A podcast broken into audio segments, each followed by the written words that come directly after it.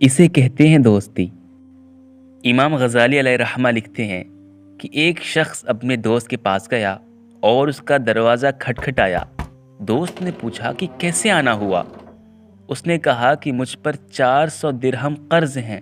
दोस्त ने 400 दिरहम उसके हवाले कर दिए और रोता हुआ घर के अंदर वापस आ गया।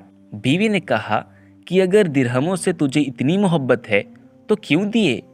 उसने कहा कि मैं तो इसलिए रो रहा हूँ कि मुझे अपने दोस्त का हाल उसके बताए बगैर क्यों ना मालूम हो सका हती कि वो मेरा दरवाज़ा खटखटाने पर मजबूर हो गया। इमाम गजाली मजीद लिखते हैं कि दोस्ती को निकाह के ताल्लुक की तरह तस्वुर करना चाहिए, क्योंकि इसमें भी हकूक़ हैं। जो चीज़ ज़रूरत और हाजत से ज़्यादा हो, उसे बिना मांगे अपने दोस्त को दे दे। अगर उसे मांगने और कहने की नौबत आए तो ये दोस्ती के दर्जे से खारिज है।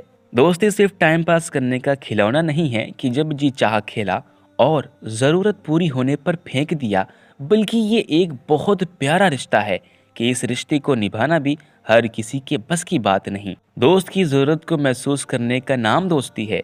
अगर हमारे पास माल है और दोस्त को ज़रूरत है तो उसके मुँह खोलने से पहले ही हमें दे देने का नाम ही दोस्ती है। इस ज़माने में ऐसे दोस्त बहुत कम मिलते हैं जो इस रिश्ते की अहमियत को समझते हैं। शायद मैं भी उनमें नहीं। हमारे दोस्तों की तादाद तो सैकड़ों में है, लेकिन क्या हमने किसी एक से भी अच्छी तरह दोस्ती निभाई है? इस सवाल का जवाब देने से पहले मैंने गुजरे हुए दिनों को याद किया तो कोई ऐसी बात नज़र नहीं आई कि मैं जवाब में हाँ कह सकूँ।